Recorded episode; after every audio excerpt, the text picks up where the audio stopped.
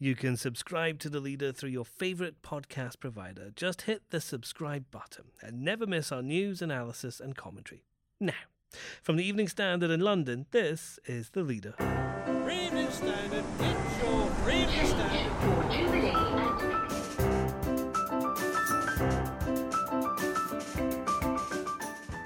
Hi, I'm David Marsland. Sports and stock markets, how coronavirus is causing chaos even before it reaches pandemic levels. There's huge panic across the stock markets this week. The FTSE's down almost 10% on the week, on track for its worst week since 2011. Our business news editor Alex Lawson and sports editor James Major on disruption hitting companies, teams, and organisations.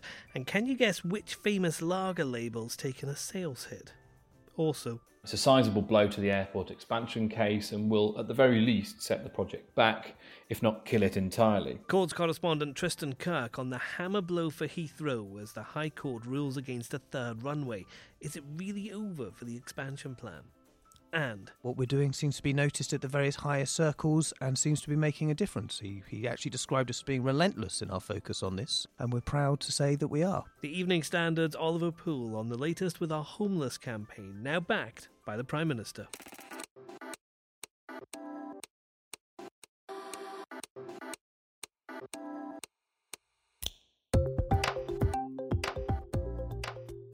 Taken from the Evening Standard's editorial column, this is the leader. For the whole thing, pick up the newspaper or head to standard.co.uk slash comment. In a moment, how coronavirus has infected the sports and business worlds.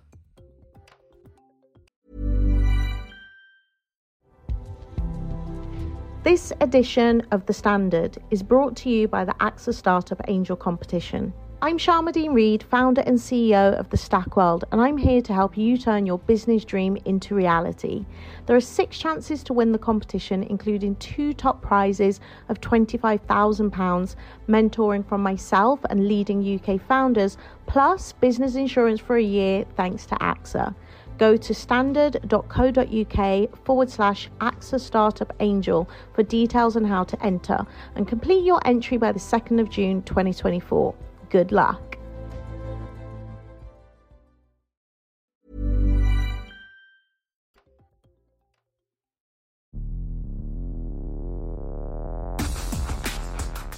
Doctors and governments are still struggling to stop coronavirus's spread. The Prime Minister Boris Johnson said today that the NHS is ready for it. I look, I think it's absolutely vital that people do feel reassured. The uh, NHS is a fantastic service. We've made every possible preparation uh, for uh, any any eventuality. But the bug is already infecting stock markets and sports schedules. Trillions have been wiped off shares around the world in less than a week. Football games are being played behind closed doors. Massive events like the Olympics are reported to be at threat. Our business news editor Alex Lawson and sports editor James Major are with me. And starting with you, James, this virus seems to be reaching its peak at possibly the worst time for the sporting calendar. Yeah, there's a lot of nervous sports fans and administrators at the moment. Six Nations and the Formula One seasons have already been badly affected. Yesterday, with the news that Ireland's game against Italy in Dublin a week on Saturday having to be postponed on the advice of the Irish government. And uh, before that, we'd already lost the Grand Prix in China in April uh, to the virus as well. And the Evening Standard sports team spoken to a World Health Organization doctor, haven't they? What was he saying? His message was don't panic at the moment, that South Korea and Italy are real test beds for the virus, and how effective those countries are in containing the virus will yeah, tell us a lot about whether the likes of the Olympics can go ahead later in the year. Those countries with strong health systems and making real efforts to contain it. So if they fail, then the virus could spread quite readily. And Alex Lawson, obviously losing sporting events is sad for lots of spectators, but there's a huge financial loss to that as well. And that's not the only thing that's being hit because stock markets are falling too because of coronavirus. Yeah, there's huge panic across the stock markets this week. The FTSE's down almost 10% on the week, on track for its worst week since 2011. Likewise, over in the US, the Dow is on track for its worst week since the depths of the financial crisis back in 2008. And what we're seeing here is real broad brush panic selling of almost all equities, almost all stocks. People putting their money into things like gold, which is at a seven year high, safe havens to try and sort of keep themselves safe. And what sort of things are companies themselves doing to prepare? For if coronavirus hits them. We've seen some companies in, in London closing down their offices, haven't we? Yeah, notably Chevron in Canary Wharf, that they were worried that one of their uh, employees may have it and spread to the 300 employees. So they've told them to work from home. What we've basically seen is people monitoring the, the situation, trying to decide what they do with their staff. Do they tell them to work from home? Do they just prepare them to use their systems further out because of course if we think about London it's a big financial center. It's not easy to make make every employee in a bank work at home. James footballers can't really work from home. You can't have a, a football match in your back garden. Well there might be some Premier League players who possibly could. Uh, but what they can do is play games behind closed doors, can't they? And, and there are some examples of that in Europe. Yeah, we're seeing examples of that in Europe. We've got Inter Milan playing tonight behind closed doors in Europa League against Ludogorets. Um, we're seeing games postponed in Serie A at the moment. But just to pick up on a point Alex made, we're seeing our administrators monitoring events for uh, the likes of the Euros and the Olympics at the moment. There's still a bit of time before they need to make the decisions. But these are incredibly complex sporting events to to organise. For example, the Euros, which starts on June the 12th, it's a competition that takes place across 12 cities in 12 countries across Europe before it all converges back on London for the semi-finals and finals. So that's a nightmare structure, isn't it? In terms, if you know, for a tournament, in terms of possibly spreading the virus. So if it's still live at that time, it's difficult to see how organisers are going to be able to contain it and go ahead in you know with the structure they've got at the moment. So not panic stations yet, but people are keeping a very, very close, yeah. very close tabs indeed. And Alex, two things that go hand in hand with each other are, are sport and beer, and people sitting at home, perhaps in self isolation, trying to enjoy a, a, sports game. But there is one drinks company which has uh, notably had a, a drop in sales. Absolutely, like all crises, it ends up to turning to drink. Uh, corona, of course, it was the gag at the start of this horrific event that people were making what's the impact on corona beer sales? Now we know over in the US there's been some surveying people saying that they are going to be spending less on it that sales are likely to be at a 2 year low. The shares in the owner of, the, of corona beer uh, are down 8% this week. Uh, so the question is, what happens here? Do people take pity on Corona, start buying it, or should the company double down and rename themselves COVID 19? Next. Heathrow's third runway plans may have been grounded as a court rules they're unlawful.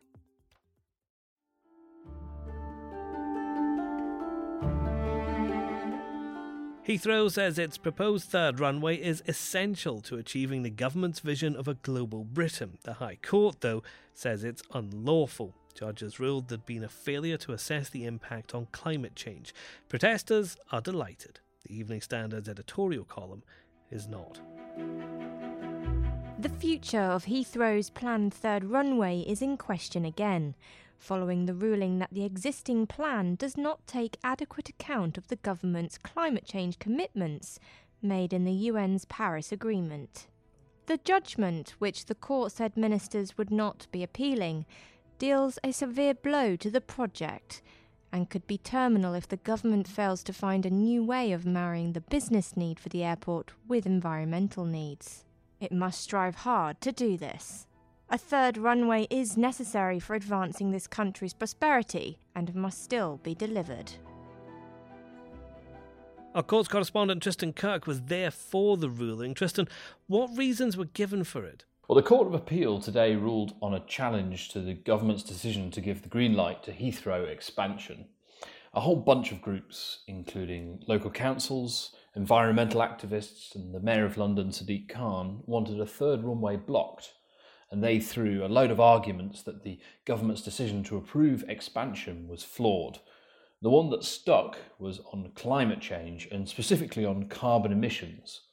The judges said that the former Transport Secretary, Chris Grayling, had not properly explained in his decision how the UK would meet its emissions reduction targets at the same time as expanding the country's largest airport.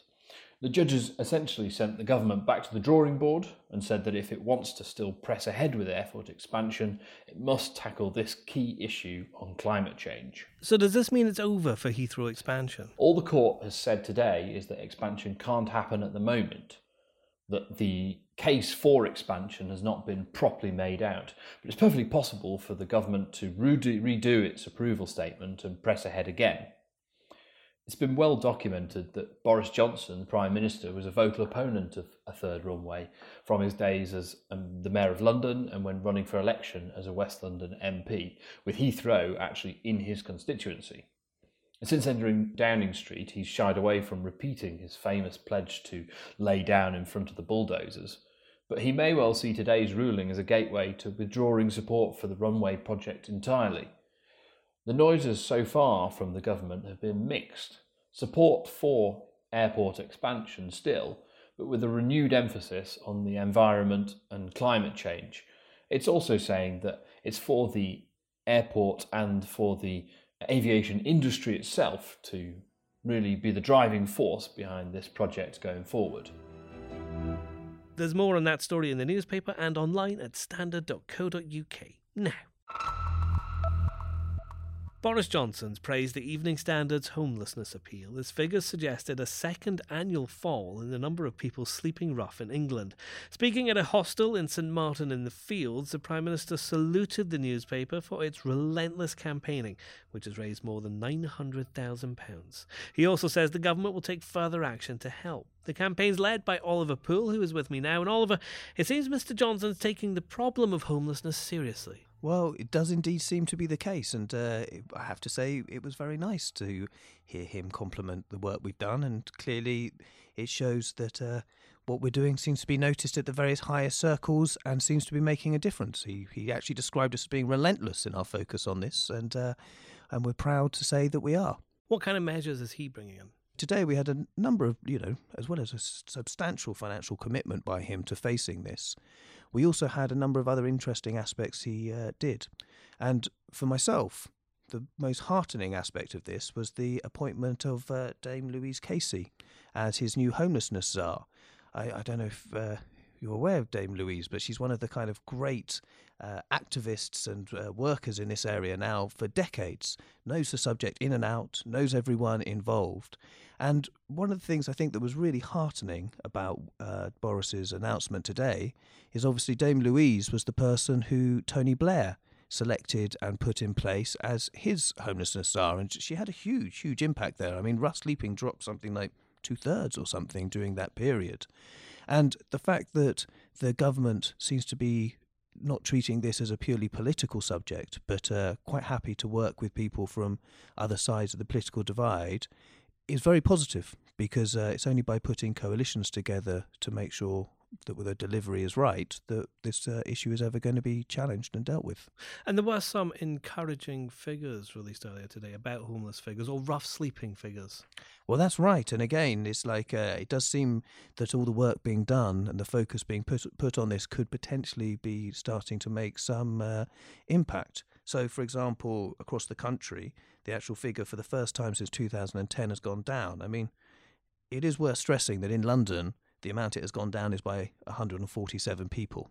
So we're not talking like a huge amount with, you know, more than a thousand people still sleeping out on a regular basis. And uh, immediately when these figures came out, they've been challenged from many sides. Like, you know, the BBC Research Unit puts the official figures in London as 10 times this amount with a particular focus on uh, Westminster. And I think really what it shows beyond anything else, rather than getting into a kind of battle about whose figures are right and whose methodology is right and all that sort of stuff, is what it really shows is the difficulty in knowing how many people are homeless and how many people are rough sleeping. As readers of the Standard will know from our coverage, which had a very particular focus at women, we don't know how many women are homeless in London. We just don't know because many of them are spending their nights going around on night buses or having to sit in McDonald's or just you know trying to find some warm and safe space where they can feel that they're not vulnerable, which they often do if they're just sleeping on the streets. And so I think it's important not to get into a battle about whose figures are right, but more to celebrate the fact that everybody seems to be accepting that the amount of people who are homeless at the moment and sleeping rough is unacceptable. And as a society, whether as a media group like ourselves, as the government, or as all the people across London who supported our campaign so far have made clear, that this is just unacceptable, however many there are, and, you know, we've got to deal with it. And that's the leader. Do try out our audio news bulletins through your smart speaker. You can get those by simply asking for the news from the Evening Standard, and you can easily subscribe to this podcast through wherever you're listening from right now. We're back tomorrow at 4.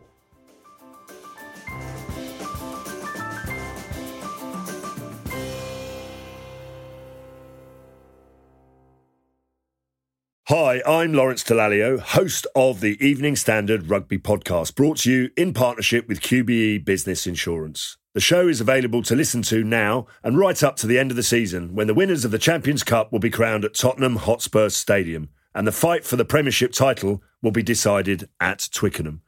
QBE is one of the world's leading insurers and they will help your business build resilience through risk management and insurance solutions. Subscribe and download now wherever you get your podcasts. Thanks for listening.